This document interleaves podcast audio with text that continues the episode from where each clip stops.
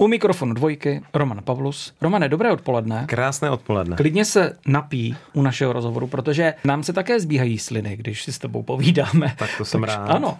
No ale teď tedy, my jsme hm, onehdá probírali tuňáka. Teď jsem si vzpomněl na kresleného Petra Pana a toho eh, kapitána Huka, protože on vždycky nadával ty sušená tresko.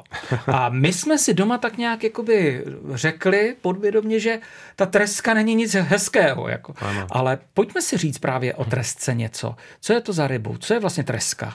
Treska jako jedna z mála ryb, podobně jako třeba makrela těch mořských, tak byla dostání v těch dávnějších dobách, mm-hmm. kdy toho na našem tady trhu v obchodech bylo opravdu málo a speciálně co se týká tady mořských ryb.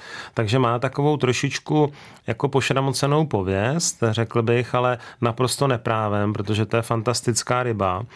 A například eh, v té britské kuchyni, tak samozřejmě bez tresky bychom nemohli připravit klasické fish and chips. Teď jsem se na to chtěl zeptat. Tak to je treska? No samozřejmě, ano, ano.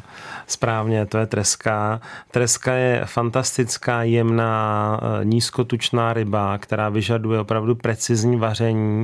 Často se eh, používá ta technologie sous vaření ve váku, jsme mm-hmm. tady také probírali.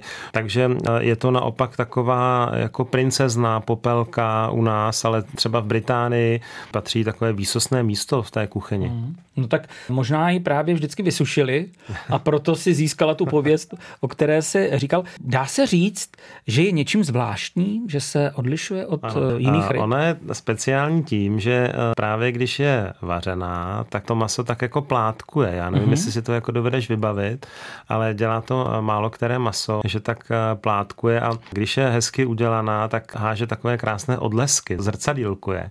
Ale já bych se ještě vrátil k tomu, jak si říkala ta sušená treska. Je to typická jako skladovací úprava té tresky. V severních zemích, v Norsku, na těch lofotech, tak tam mm-hmm. nasolí tresku, filety nebo půlky té ryby, nasolí, usuší na sluníčku, na větru a potom tím mrazem se ty tresky úplně vysuší. A zvláštní je, že tady ta sušená treska, která se potom zase namočí do vody, tím se vyplaví ta sůl a zase vlastně dostane zpátky svůj rozměr, když ta konzistence je trošku jiná. To je něco surovina, která je strašně populární v zemích Portugalsko, Španělsko, Itálie.